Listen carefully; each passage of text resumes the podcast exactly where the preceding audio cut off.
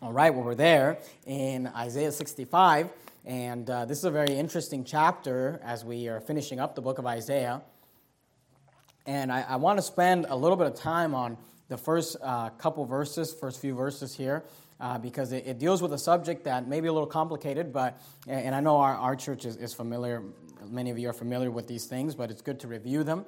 And maybe you're not familiar with it, it's good to learn it.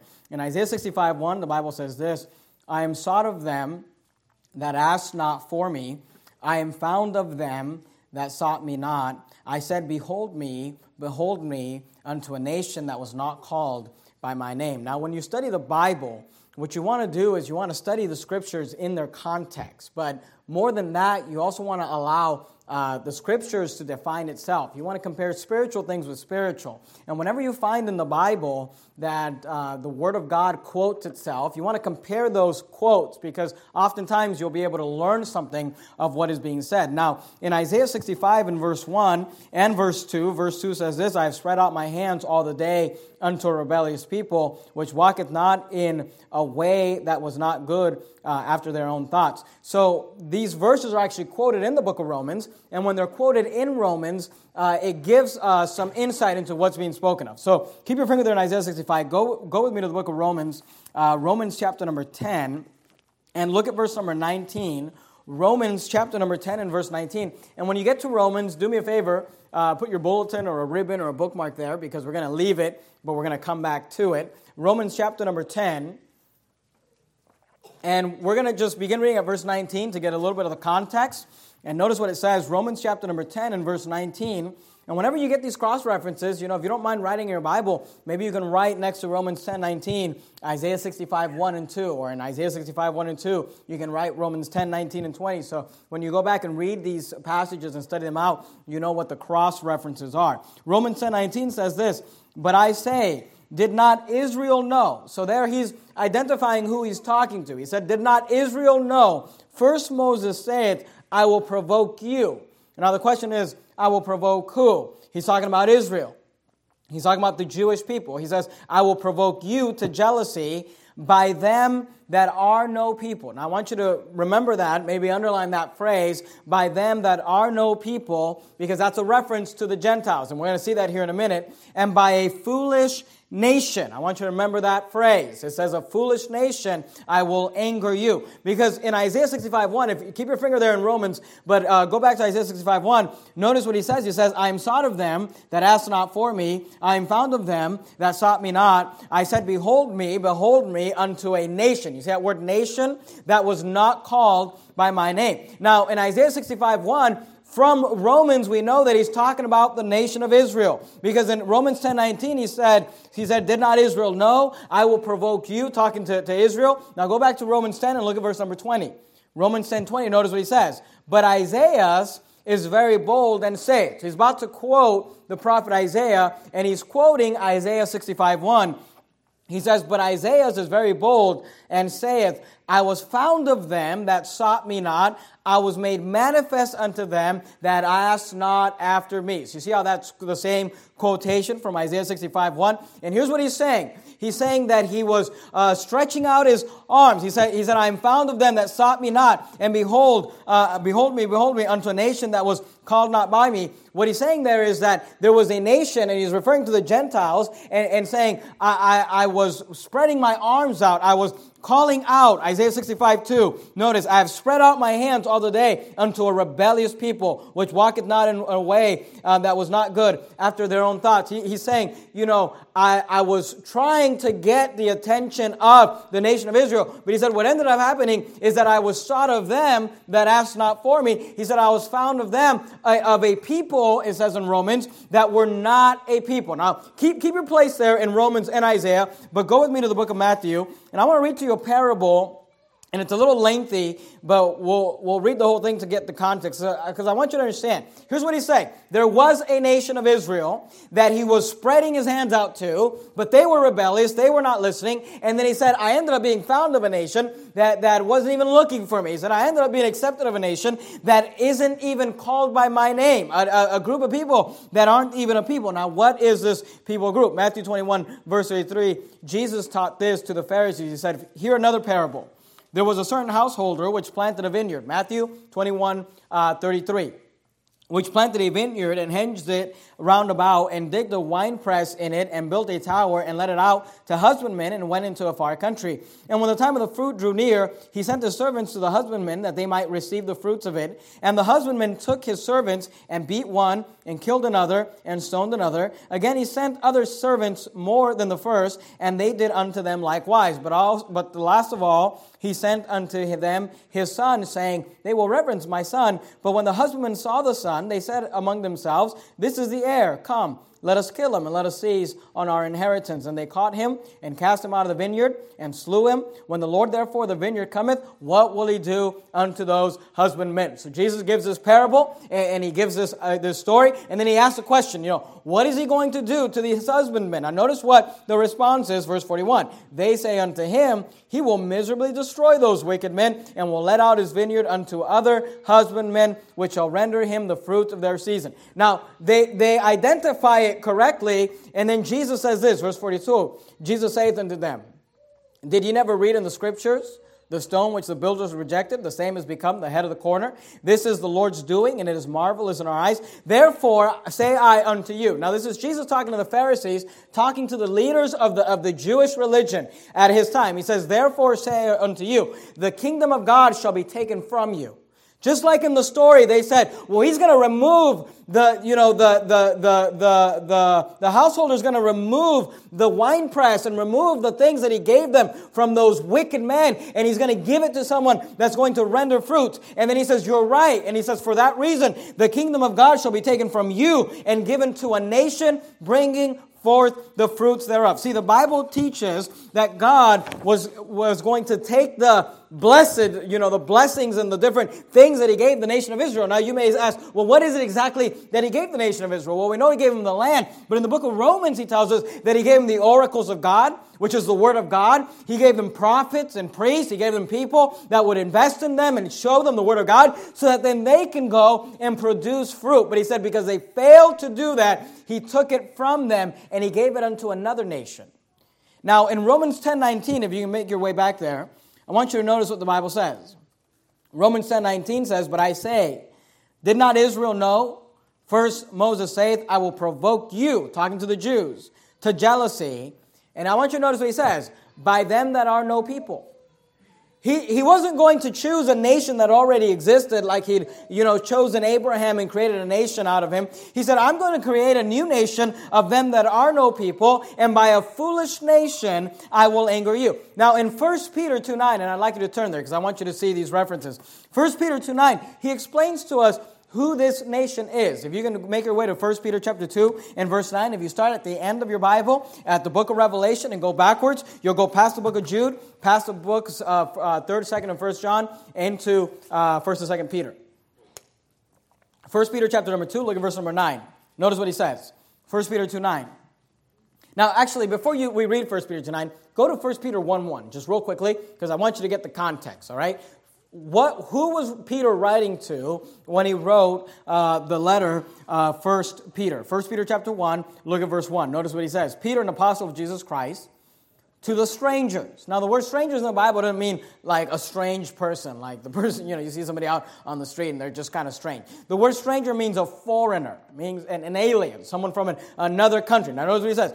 Peter, an apostle of Jesus Christ, to the strangers, and then he tells us where these strangers are scattered throughout Pontus, Galatia, Cappadocia, Asia, and uh, Bithynia. So here he's talking about Gentiles, all right? That's who the book is written to. It's written to Gentiles. Now go to 1 Peter 2 9, and notice what he says to these Gentiles. 1 Peter chapter 2, verse 9. He says, But ye are a chosen generation, a royal priesthood. Now, he's talking to Gentiles, and he says, You are a priesthood and by the way, that's something we believe as Baptists in the, the, priesthood of the believer.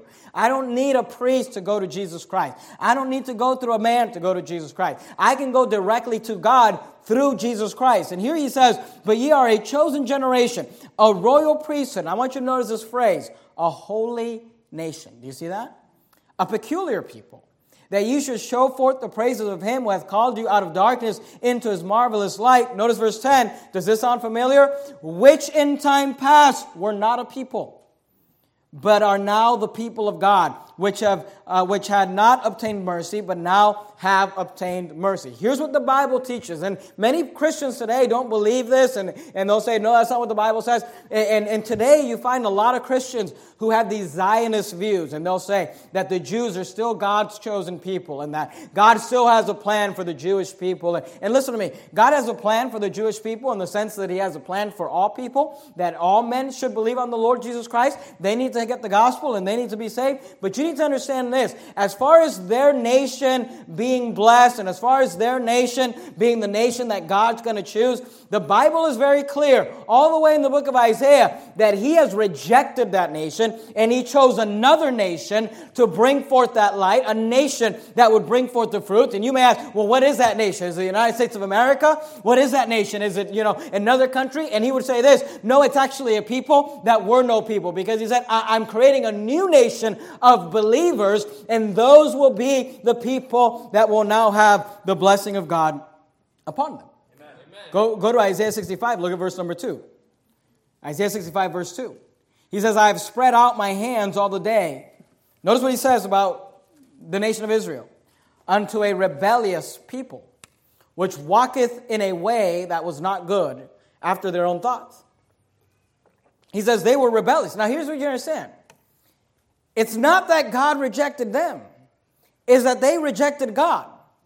The Bible says about Jesus that he came unto his own and his own received him not. The Bible says that he spread out his hand. The Bible says, I've spread out my hands all that day unto a rebellious people. Now, I want you to kind of help, to, to help you understand how, how, the nation of Israel uh, works. And, and, I, and I hope you don't uh, take this too far or, or, or, or, think that I'm teaching something that, I, that I'm not. But it, it works almost in the same way as a reprobate in the sense that a reprobate is rejected of God, not because God decided, I just want to reject this person, but God calls out to that person. God reaches out to that person. But eventually, after an individual just rejects God, rejects God, rejects God so much, God actually rejects that individual to the point where they lose the opportunity to be saved. Now, that's what a reprobate is, according to the Bible, based on an individual person. Please don't misunderstand what I'm saying. I'm not saying everybody who's a Jew is a reprobate. That's not what I'm saying.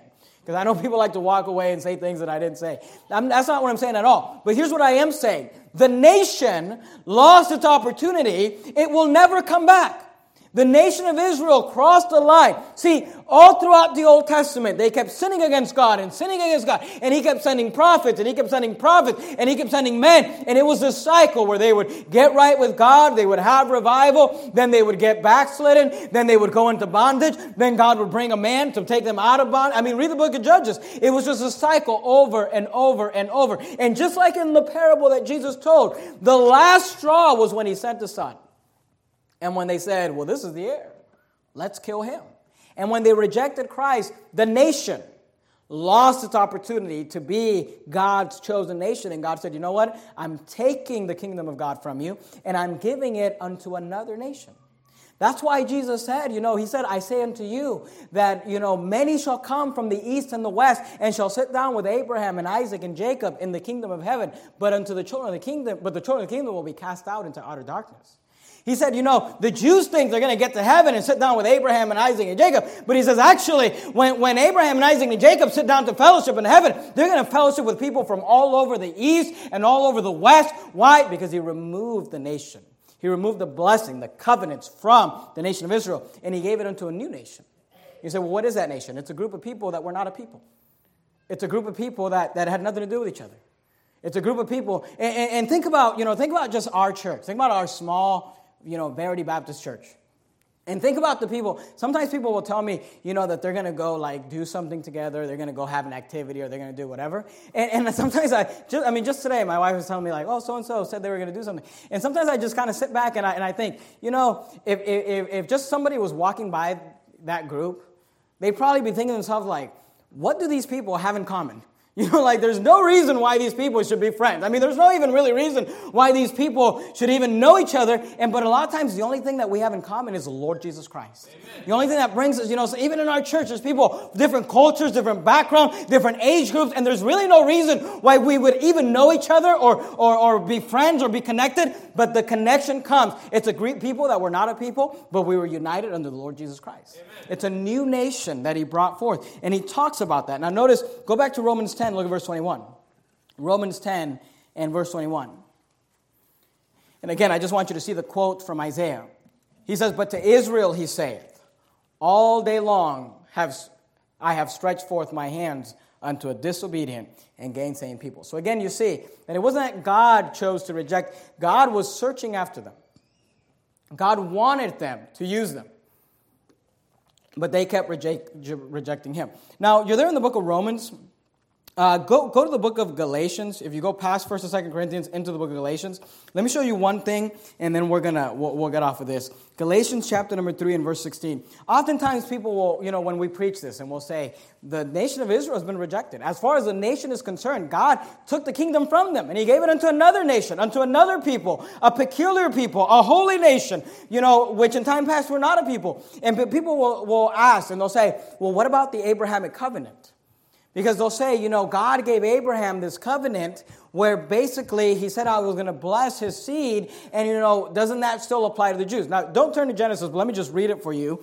Uh, Genesis 12, 2 says this, And I will make of thee a great nation, and I will bless thee, and make thy name great, and thou shalt be a blessing, and I will bless them that bless thee, and curse him that curseth thee, and in thee shall all the families of the earth be blessed. So people say, well, what about that Abrahamic covenant? I mean, that covenant went down to Abraham's seed. So God can't get rid of the nation of Israel. He can't just say, I'm done with you, and move on to another nation, because he would break that covenant. But here's what you gotta understand, okay? The covenant was to Abraham, and then the Bible explains to us his seed. Galatians 3.16, are you there?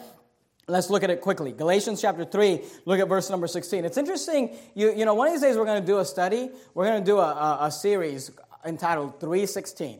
And we're just going to go through all the great 316 verses in the Bible. Because there's a lot of them. You know, you think of John 316, but there's a lot of just 316 verses that are just great verses in the Bible. And here's one of them. Galatians 316 says this, Now to Abraham and his seed, you see that? Were the promises made. What were the promises made? That Abrahamic covenant. Who was the promise made? To Abraham and his seed. Now notice what he says. He saith not and to seeds, plural, as of many, but as of one and to thy seed, which is Christ. See, the people have this misunderstanding. Say, well, God can't take away the Abrahamic covenant because he gave the covenant to, to the nation of Israel. But here's the thing God did not give the covenant to the nation of Israel, He gave it to Abraham and his seed, which is Jesus Christ. God didn't reject Jesus. Jesus, as we see later on in the passage, will still reign from Jerusalem. He, he's the King of kings and Lord of lords. But the blessing always comes with this idea of whether you are in Christ or not. The only reason you and I, and see, and we got to understand, because we, we, we have this tendency as sinners, and we're going to look at it here in a minute, but we have this tendency where you start preaching these things where people want to start looking down at the Jews. And, you know, kind of become these little Nazis, like, oh, I'm just against the Jews. Hey, look, the Jews are a false religion, just like the Muslims, just like the Mormons, just like the Jehovah's Witnesses. We don't have to hate them. We don't have to dislike them. We just need to realize they're preaching a false religion. They have rejected Christ. But here's the thing the only reason I'm accepted in Christ is not because of anything I've ever done, it's because of Jesus Christ. Amen. You understand that? The only reason I'm accepted is because I'm in Christ. Why were they rejected? Because they rejected Christ. It's all about Jesus Christ. Not about you, not about me, not about them. It's about Jesus. That's what it's always been. And even in the Abrahamic covenant, it was about Abraham and his seed, Jesus Christ. Go back to Isaiah uh, 65. Look at verse uh, number. And, and, in Isaiah 65, he talks about it. Let me show it to you. Skip down to verse number 9, just real quickly.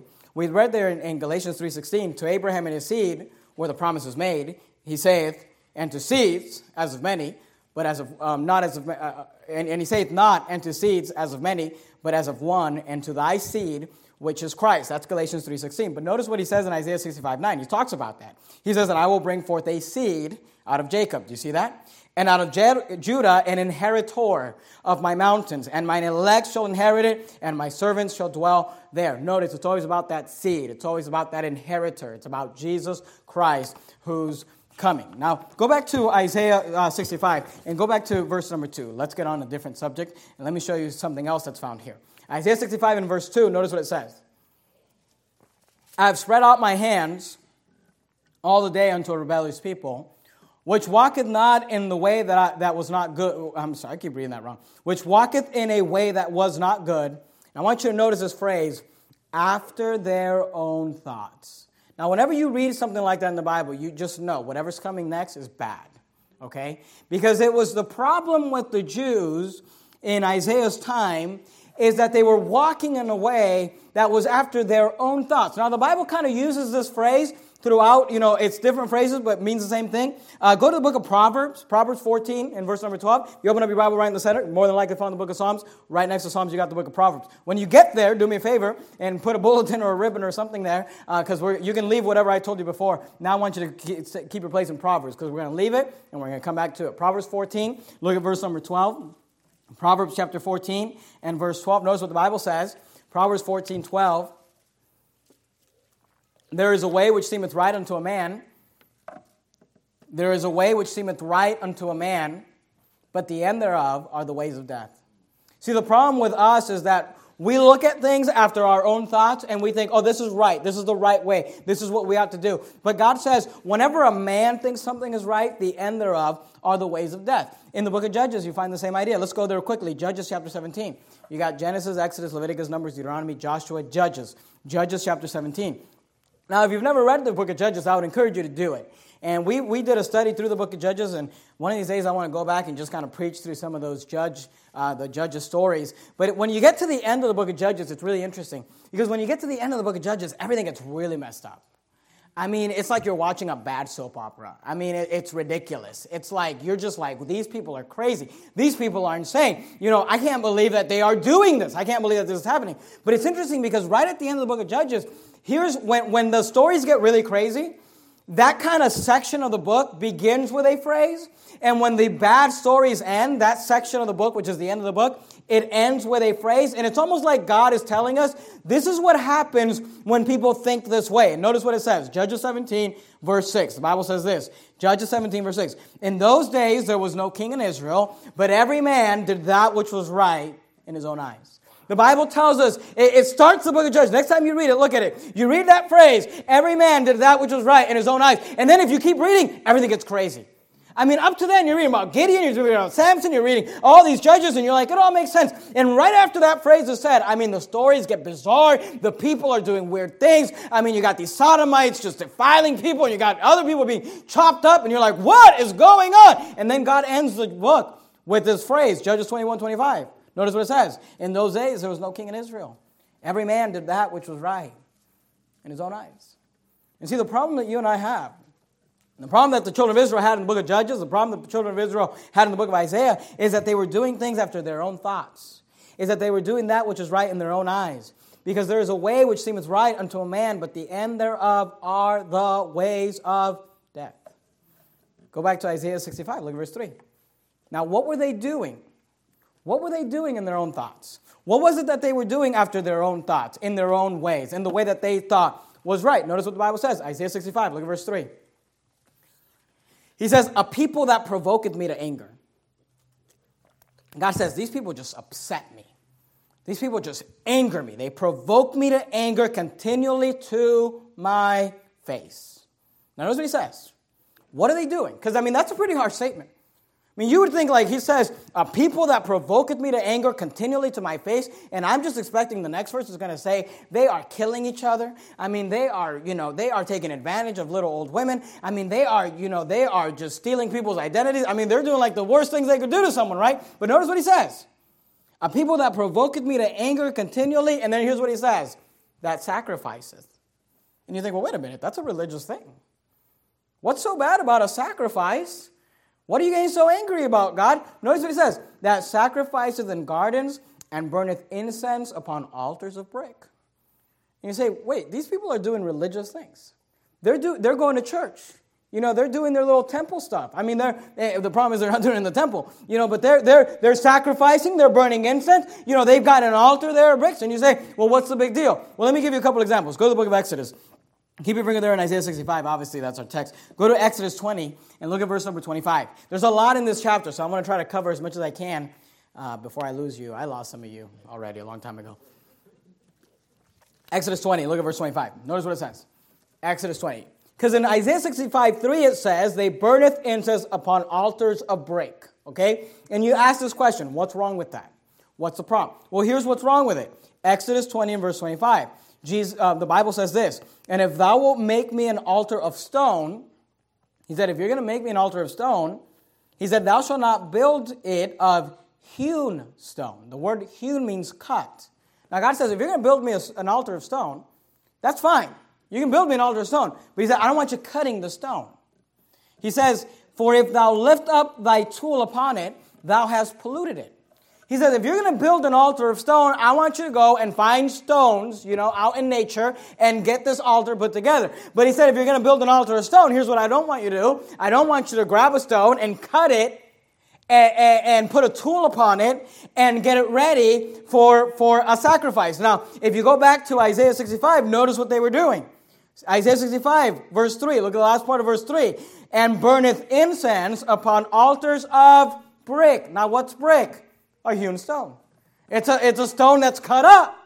It's a stone, and, and, and, God said, I don't want you doing that. He said, in fact, you're, you're offending me. He said, you're angering me. He said, every day I look down and continually to my face, you're sacrificing. And you say, well, what's the big deal with a brick? Now notice verse 4, which remain among the graves. Now again, you say, well, what's wrong with, what's wrong with being among the graves? Well, did you keep your place in Proverbs? Go back to Proverbs real quickly. Look at Proverbs 8.36. Proverbs 8.36. Notice what the Bible says. Proverbs 8.36. Now in Proverbs 8, you got wisdom personified. Wisdom is speaking here. And of course, we know that the uh, fear of the Lord is the beginning of wisdom. And Proverbs 8.36 says this, But he that sinneth against me wrongeth his own soul. Notice what wisdom says. All they that hate me love death. God does not love death. And wisdom does not love death.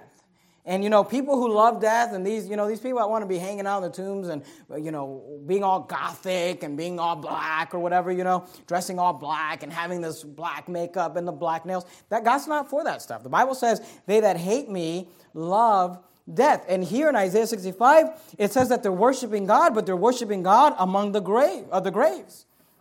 Isaiah 65, 4. And lodge in the monuments which eat swine's flesh. Now we know in the Old Testament they were forbidden to eat swine. You know, now when the New Testament that changed, but still in the Old Testament time, they, they weren't supposed to be doing that. And broth of abominable things uh, is in their vessels. Now you may say, well, what, what is the big deal? Okay, go to John chapter 4, verse 24. Let's, let's, uh, let me show you a couple things uh, about this. John chapter 4, verse 24. John, Matthew, Mark, Luke, John, John 4, 24. You say, well, they're worshiping God. They're sacrificing.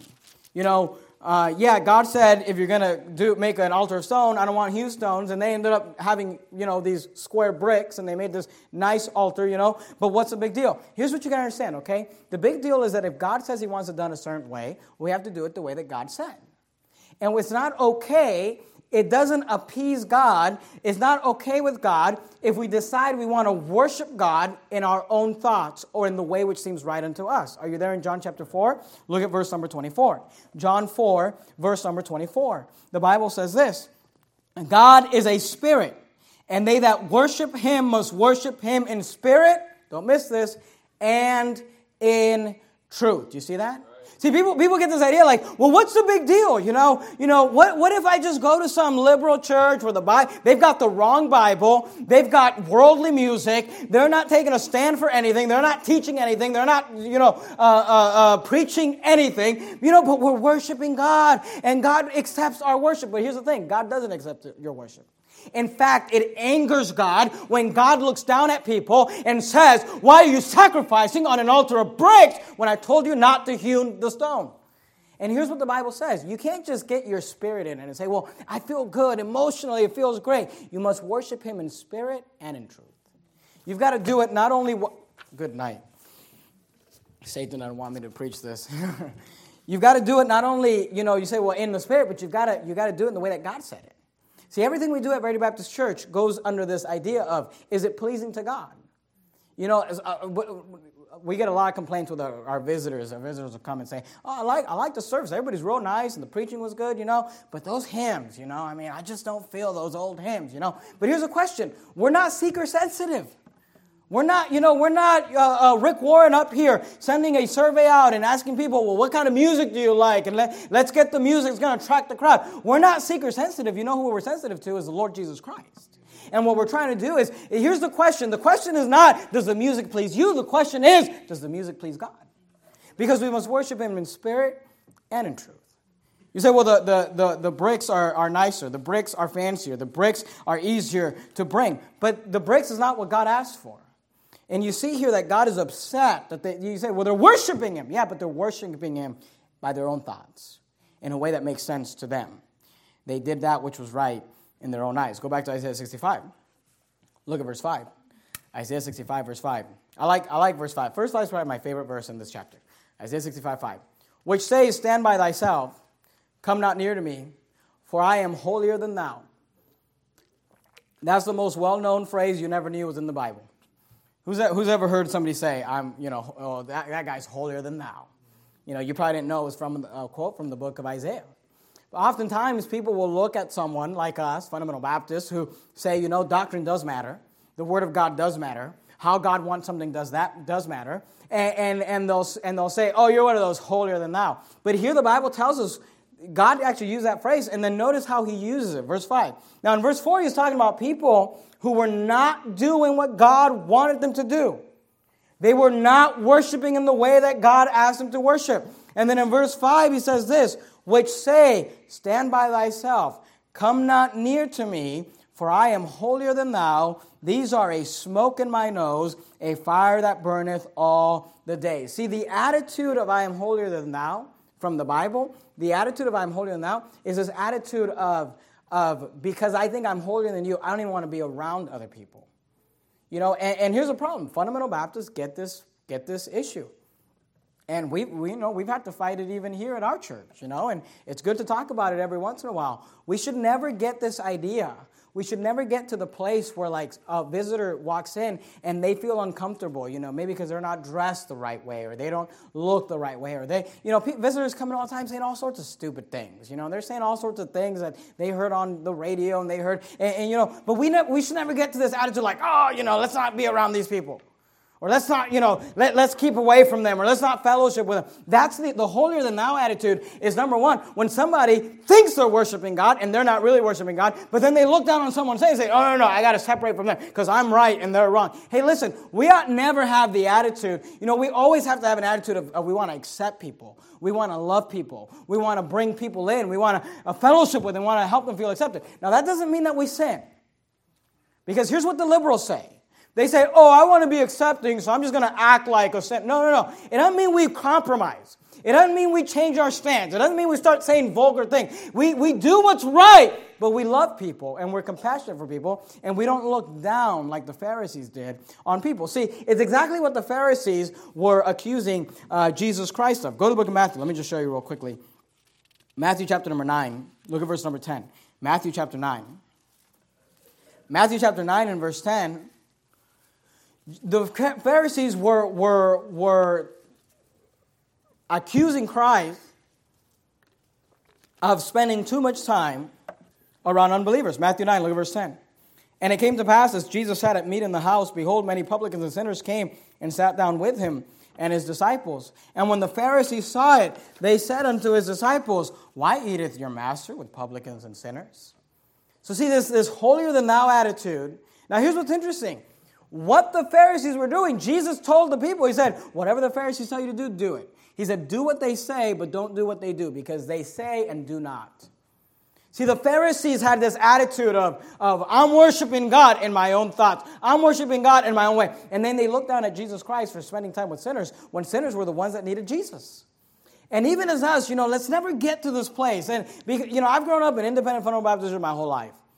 And I traveled a lot when I was in the military. My wife and I went to all sorts of different independent fundamental Baptist churches. And here's the problem that I found with a lot of them is they weren't reaching people, they weren't having visitors, they weren't seeing anybody saved, they weren't seeing anybody come. And, and it just kind of became this little club, became this little clique where everybody, you know, had the right clothes and everybody, you know, all the ladies were wearing the skirts and all the ladies were wearing the dresses and all the men were wearing the ties and all the and all of that. And, and it became this thing. And then they'd look down on someone and say, oh, and here's the thing, where does the Bible Bible say you have to wear a tie.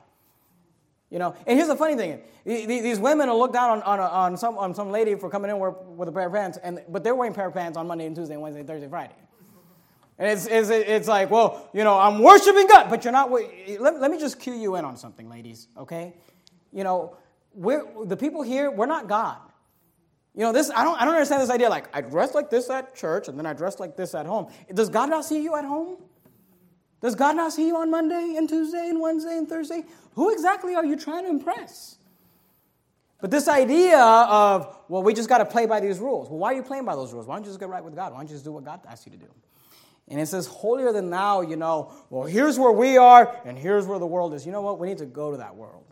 That's why we're not Amish. You know, that's why we don't go out and get. Every once in a while, I'd like to go get some property in Nebraska somewhere and just go, you know, live by ourselves, right? But we've got to reach those people. That's where that holier than thou um, terminology uh, came from. Go, go back to Isaiah 65. Let's move on to something else because that's not going over well. Look at verse 8.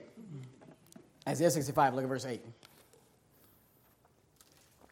Thus saith the Lord, as the new wine is found in the cluster, and one saith, Destroy it not, for a blessing is in it. So will I do for my servant's sake, that I may not destroy them all. So here's an interesting verse where the Bible tells us that new wine is found in the cluster. Now, this is something the, Bi- the Bible, in, in the Bible, when our King James Bible was translated in 1611, 400 years ago, the, con- the word wine was often used for both juice and an alcoholic beverage. That's why in Isaiah 65 8, it says, Thus saith the Lord, as the new wine is found uh, in the cluster. When you have a grape still attached to the cluster, it's still on the vine. It hasn't fermented yet, it hasn't gone rotten yet. You know, it's still alive, connected to the vine. But yet, what's found in it, God calls wine. And you got to understand, in the Bible, in our King James Bible, the word wine sometimes refers to Jews and sometimes refers to alcohol. Go to Song of Solomon. Let me give you a couple verses uh, just to show you this. if you're there in Isaiah, if you go backwards, you have the Song of Solomon. Song of Solomon, chapter 8. Look at verse number 2. Song of Solomon, chapter 8, verse 2. This is why I think these new Bible versions are silly, because they don't, you know, supposedly they're updating the words and, and, making it clear, but, you know, they, they should change a lot of the references from wine in their new versions to to juice. But here's why they don't, because they want to, you know, trick people into thinking it's okay uh, to drink alcohol. But let me show you what the Bible says about it. Song of Solomon, chapter 8, verse 2. Now, in Isaiah 65, 8, we saw that new wine is found in the cluster. There's new wine. He referred to what's in the grape on the cluster. He called that wine. Notice what he says in the Song of Solomon, chapter 8, verse 2. I would lead thee and bring thee into my mother's house, who would instruct me. I would cause thee, notice what she says, to drink of the spiced wine of the juice of my pomegranate. You see how he's using the words interchangeably? He's, is, it, is it wine or is it juice? Well, it's both. It's spiced wine of the juice of my pomegranate because in the Bible, the common word in section 11, the word juice was not used a lot. The common word was just wine. So here you see that it's you, but, but God, you know, the Bible, I can tell you all the time, the Bible is its own dictionary. God is defining that word for us. Go to the book of Proverbs. Proverbs 23. There's a lot of passages we could go to. I'm not going to spend a lot of time on this, but let me just give you something uh, for you to write down or have to, to maybe answer. Proverbs 23, verse 29. So in the Bible, you have these two. The wine could either be alcohol or wine could either be juice. And you say, well, how do you know the difference? Well, you know the difference by its context. The context tells us whether it's talking about alcohol or juice. And here's what you understand the Bible teaches that we should not drink alcohol. Let me show it to you. Proverbs 23, look at verse number 29. Proverbs 23, verse 29. Notice what the Bible says Who hath woe? Who hath sorrow? Who hath contentions? Who hath babblings? Who hath wounds without cause? Who hath redness of eyes? They that tarry long at the wine. They that go to seek mixed wine. Now notice verse 31. Look not thou upon the wine when it is red, when it giveth its color in the cup, when it moveth itself right. Now, Proverbs 23 31 is referring to fermentation, okay? When it's red, give it its color in the cup, move it itself right. Those are all references to the fact that the wine, the juice, is being fermented. Now, he says. Notice what he says. Look not thou upon the wine. That's a command. When it is red, when it giveth its color in the cup, when it moveth itself right. At the last it biteth like a serpent and striketh and stingeth like an adder. Thine eyes shall behold strange women. This is what happens when you drink alcohol. And thine heart shall utter perverse things. Yea, thou shalt be as he that lieth down in the midst of the sea. As he that lieth upon the top of the mast, they have stricken me, shalt thou say, and I was not sick. They have beaten me, and I felt it not. When shall I awake? I will seek it yet Again, that's, that's an addict. That's someone who's addicted to this drink. Now, here's, here's what you got to understand, okay? In verse 31, he says, Look not thou upon the wine. Okay? So, can anybody, I mean, can anybody argue the fact that here the Bible is telling us there's a wine that we should not look at? Well, what is that wine? When it is red, when it giveth its color in the cup, when it moveth itself right. The Bible specifically teaches, you know, that we should not drink alcohol in Proverbs 23, verse 31. And then people will often say, well, what about Jesus when he turned water into wine? But as we saw in Isaiah and in Song of Solomon, that the word wine is often referring to juice. And I personally believe that Jesus, when he turned water into wine, he turned water into grape juice or whatever juice he, he, he was doing there. He wasn't turning it into alcohol because that would cause him to sin against Proverbs 23 31 when it says, don't even look at it. He said, don't, don't, don't drink it, don't be around it. He said, it's, it's not good. And you know, this was something that, that every Christian used to believe a long time ago. I mean, you know, everything, everything that we preach at Verity Baptist Church. Sometimes people think like, oh, that's crazy, you know, uh, the things that you believe. But you know, there was a time when every Christian believed that it was wrong to drink alcohol. You know, but now today, all these Christians want to say, oh, just have a glass of wine with your, you know, uh, meal or whatever, you know. There was a time we, we preach about dress standards. There was a time when every preacher used to get up and preach against dress standards. There was a time when, when everybody, you know, preached the things that we preach. But the Bible says it. Doesn't matter if times change. Go to Isaiah 65. Look at verse number uh, 16. Let's, let's move off, off of there. But, but there is a very clear verse where the Bible says that wine is in the cluster. And wine is used in the Bible in reference to juice. And Proverbs specifically tells us that there's a wine we should not uh, drink, we should not uh, look at. Proverbs 65, look at verse 16. Now, in verse 16, he kind of changes gears, and I want to show you something about, about Bible prophecy, especially in, in, the, in, the, in, in like Isaiah, Jeremiah, Ezekiel. He begins to talk about new heaven and new earth. Now, these terms, new heaven, new earth, new Jerusalem, they are all a reference to basically what you and I would think of when we think of heaven or when we think of like the eternal state. And what we mean by that is when we are basically in eternity, when we are you know, everything's done as far as the timeline of God. We're just in heaven uh, with God. That's, what, that's the terms that you and I use. The Bible uses these terms new heaven, new earth, new Jerusalem. Isaiah 65, look at verse 16. Notice what he says. That he who blesseth himself in the earth shall bless himself in the God of truth, and he that sweareth in the earth shall swear by the God of truth, because the former troubles are forgotten, and because they are hid from mine eyes. For behold, notice what he says I create new heaven and new earth and the former shall not be remembered nor come in mind. Now that's an interesting verse. He's saying when, you, when, when he creates a new heaven and a new earth, he says the former, referring to the former heaven and the former earth, will not be remembered nor come into mind.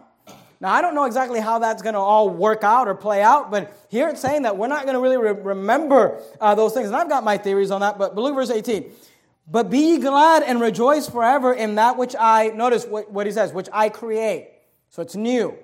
For behold, I create Jerusalem. But if he creates Jerusalem, it's a new Jerusalem. It's not the Jerusalem which now is, a rejoicing that her people uh, and her people are joy. Verse 19. And I will rejoice in Jerusalem and joy in my people. And the, notice, voice of weeping shall be no more heard in her, nor the voice of crying. So here's how we study the Bible. You say, well, what is that talking about? You allow the New Testament to explain the Old Testament.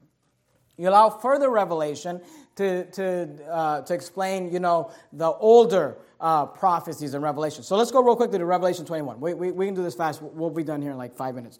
Revelation 21.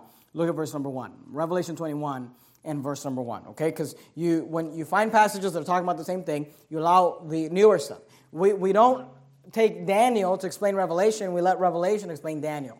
We don't take Isaiah to, uh, you know, explain the book of Revelation. We'll let the book of Revelation explain the book of Isaiah.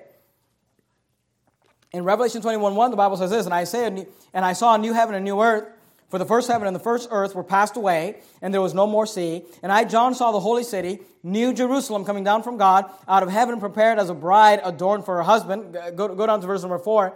And God shall wipe away all tears from their eyes, and there shall be no more death, neither sorrow nor crying. In Isaiah 65 19, it says, Nor the voice of crying. Here it tells us, Nor crying. Neither shall there be any more pain, for the former things are passed away, just like it says in Isaiah. So the Bible tells us this that in, in the book of Isaiah and in book of Revelation, it tells us in new heaven and new earth, former things are going to pass away, and, and we're not going to remember those things anymore. Now, you know, the question is this you know, does the Bible saying that God's just going to wipe away our memory and we're not going to remember anything that happened? You know, that, that may be, and I don't know Paul said we look through a glass darkly. You know, things don't make sense for us when we're there. But my, my belief is this because the word of God is forever, you know, and especially like the, the stories found in the Bible, you know, David's never going to be able to forget about the fact that he committed adultery, right? I mean, that's in the word of God. So, you know, how can that be remembered? My, my theory is this. In First John, the Bible talks, and not just First John, but Galatians 5, Romans 7, it teaches this concept about the fact that it is not I that sin, but it is sin that dwelleth in me, but the new man inside of me does not sin. And I believe that when we get to heaven, we will only be walking in that new man. The flesh will be done away with. Remember, Paul said that this corruptible will put on incorruption, this mortal will put on immortality. And I think we will look back to the events that happened on earth. But you know, you David will look back at his sins, but he, he'll look at it as if it was someone else. Because it'll be like, that wasn't me. You know, that was that was the old man. You know, just like just like Paul says in Romans 7, he said, he said, It's not I that do it, but sin that dwelleth in me. And I, I believe that's what the reference is there to. Not necessarily that we're gonna forget everything that ever happened on the earth, but you're gonna look back on the sins of this earth and you'll say, Hey, that, that wasn't me. That flesh is gone. That was the old man. The new man didn't do those things. That's my theory. I could be wrong about that. Maybe we won't remember anything. I don't know. But uh, keep your finger there in Revelation 21. Go back to Isaiah 65. Look at verse 20. Now in Isaiah 65, 20, he, he shifts gears to what's known as the millennium or the millennial reign. Now, I want you to understand the difference between new heaven and new earth and the millennium. The millennium is a thousand year reign of Christ. The millennium is on this earth, not the new heaven and the new earth. It's still on this earth. Right at the end of the wrath of God, at the Battle of Armageddon, God, Jesus comes down on a white horse. We, we've studied all that in the book of Isaiah. He fights the battle of Armageddon. He, he, he defeats the forces of this world. He doesn't kill everyone, he just kills those that are battling against him. But then he sets up his millennial reign. Well, when he sets up his millennial reign, there are human beings that go into that millennial reign of Christ on this earth. Now, you and I will be in our glorified bodies. This is after the rapture. We will be in our glorified bodies. You know, we will be in a resurrected state. But there will still be people on planet earth that will be living like normal people for a thousand years. This is what's known as the millennial reign of Christ. God removes his curse from the earth, so there are certain things that change. We kind of go back to a Garden of Eden type state, and I'm going to show you that here in Isaiah. But, it, but at the end of the millennial reign, you have the new heaven and new earth. And at that point, everyone's just basically saved. You know, everyone else has gone to lake of fire. You got the new heaven, the new earth. So you got to understand those differences. During the millennial reign, there are still people living on this earth uh, a normal life. Now look at verse uh, 20, Isaiah 65 and verse 20. Notice what he says about this. Thou shalt be no more thence an infant of days, nor an old man that hath not filled his days, Isaiah 65, 20. For the child shall die in 100 years old. So here the Bible is teaching that during this millennial reign of Christ, God is going to basically, we're going to go back, revert back to like a Garden of Eden state. If you remember in the Old Testament, you know, the, the, the closer you got to creation, people lived a lot longer. You know, people lived 700 years and 900 years and a long time. And here the Bible is telling us that during this millennial reign of Christ, if a child dies, you know, if a person dies at 100 years old, they'll say, like, oh, he was so young. You know, like if someone dies at 100 years old, they'll refer to him as a child because people are living a lot longer during this time. Look at verse 22. They shall not build and another inhabit. They shall not plant and another eat. Notice what it says. For as the days of a tree are the days of my people. He says people are going to live as long as trees do. Trees live a long time. You know, there are some trees, those redwoods up there, uh, live 5,000 years, you know, and different trees live different time periods. But here the Bible says that people will live as long as a tree does. So during this millennial reign, people are going to be living a long time. Now, let me show you something that's kind of interesting. I have no idea what it's talking about, so I'm just going to uh, show it to you. Maybe one of you guys can explain to me. But in Isaiah 65 20, it says this. There shall be no more thence an infant of days, nor an old man that hath not filled his days, for the child shall die an hundred years old, but the sinner being an hundred years old shall be accursed. Now, I don't know what that phrase is talking about, but I, I have heard some people teach, and, and this may be true, I don't know. Uh, maybe one of you guys can figure it out and show me. But when it says the sinners, the, the theory on that phrase, that the sinners being 100 years old shall be accursed, the idea is this, because during the millennial reign of Christ, you got to understand, things change in the sense that Christ is reigning on this earth. I mean, Jesus Christ is physically reigning on this earth. There's no doubt, you know, is Jesus real? There's no doubt is the word of God real. Jesus is reigning on this earth. It's the millennial reign of Christ, and but there's still people on this earth who are just normal people, and those people either have to be saved or some of them don't get saved. Because we know that at the end of the millennial reign, Satan gets you know loosed out of the bottomless pit, and he gathers a group of people to do one last battle against God, Gog and Magog, and all that is detailed in the book of Revelation. But but here's what's interesting: some people believe that basically during this millennial reign, you've got hundred years to get saved, and if you make it to hundred and you've just chosen to reject God, then you basically cross that line of being a reprobate, and and you've been accursed. So I don't know if that's what that's talking about, but it's an interesting thing. It says, "But the sinner being an hundred years old shall be accursed." So you, you know if you you may live to 900 years, but you've got 100 years to, to make a decision. Do I want to follow Jesus Christ or do I want to uh, not? So, anyway, something to think about. But notice, notice something else about the millennial reign, verse 21. It says, "And they shall be, uh, and they and they shall build houses and inhabit them." And they shall plant vineyards and eat the fruit of them. So notice during the millennial reign, people are working. And you know, I don't, I don't think we're going to be up in heaven either. This is the millennial reign, but even, even in heaven, I don't think we're just going to be hanging out on clouds playing harps. You know, I think we're going to be working and doing things. Verse 22, they now, they shall not build and another in, inhabit. That's what happens here on this earth. You build and someone else inhabits. You work all, all, all your life to build a business and then you die and somebody takes it, you know, or you, the government takes it. You, you work all your life to, to gather a house and gather cars and gather an RV and gather a boat, and gather all these things, then you die and somebody else enjoys those things. That's what happens here. He says, but, but, but at that time, they shall not build and another inhabit. They shall not plant and another eat. For as the days of a tree are, the days of my people, and my elect shall long enjoy the work of their hands. Verse 23, they shall not labor in vain, nor bring forth for trouble, for they are the seed of the blessed of the Lord and the offspring uh, with them. Look at verse 24. And it shall come to pass that before they call, I will answer, and while they are yet speaking, I will hear. This is again talking about the fact we're going to be close to God. You don't have to go back there, but Revelation 21 3 says that God Himself shall be with them. God will be close to us. You'll be able to. Today we pray to God, you know, and by faith we believe He hears us. But at that time, you're going to call and He's going to answer. You're going to, you know, be speaking and He will hear. We will be physically with God. Look at verse 25. The wolf and the lamb shall feed together. This is like the Garden of Eden.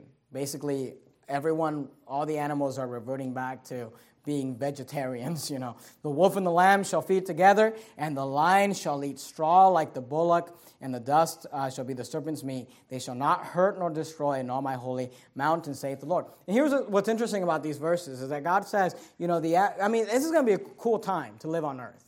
Because, you know, you're to be able to walk up to a lion and just start petting that thing, you know, and not have to worry about it's to eat me, you know, or you're to be able to walk up to a wolf and a lamb are just to be uh, gathered together, and, and it's to be a great time. Let me give you a couple thoughts on the millennial reign. What's the point of the millennial reign?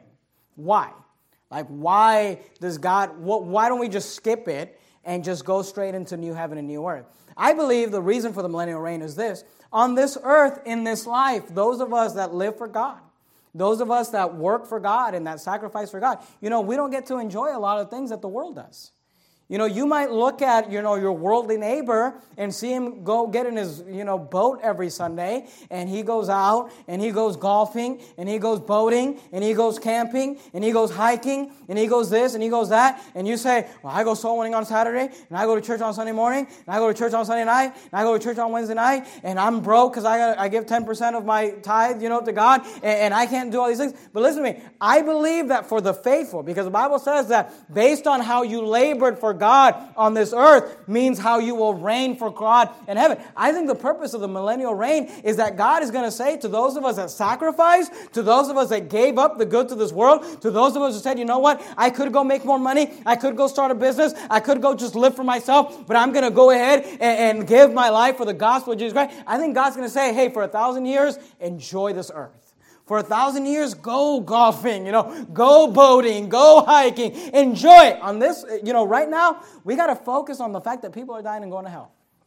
But during that time, I think he's just going to say, hey, uh, go for it, you know? And you know what? I'd rather go hiking then when I can go up and pet a bear than when I have, you know, now where I have to worry about a bear eating me. You know what I mean? Uh, so I, I, think that's one of the reasons there. But here's what's interesting about the millennial reign there are those who teach today that the millennial reign is not literal. They'll say it's just figurative. And in fact, some people say that like we're living in the millennial reign right now. Or they'll say that the millennial reign is bringing a, a you know, a political, is, is basically un, uniting the world uh, to bring Christ in politically. That sounds to me like the New World Order, but, you know, whatever. There are people that believe that. But here's what's interesting about that. We know that it's not true because if we were to just like solve all the political problems of this world, a bear's still going to eat you if you pet it. If, if we were to just, you know, you know, bring everyone in peace, you still can't go pet a lion, all right? If someone doesn't live to 100 years old and we say, oh, they were so young when they died. So here the Bible is proving the fact that the millennial reign of Christ is an actual time where God is going to allow people to live longer. They're going to be healthier. They're going to be, you know, the animals are going to be at peace with each other. There'll be no hurt and it'll be a time to enjoy it. So on Saturday morning, when you're tired, and it's raining and you kind of think like, oh, should I go soul winning? Just tell yourself, I'll enjoy this earth during the millennial reign. You know, on Sunday night when you're tired and you're like, should I really go back? You know, just tell yourself, I'll take a nap during the millennial reign. But for now, let's just get busy on preaching the gospel of Jesus Christ. Let's bow our heads.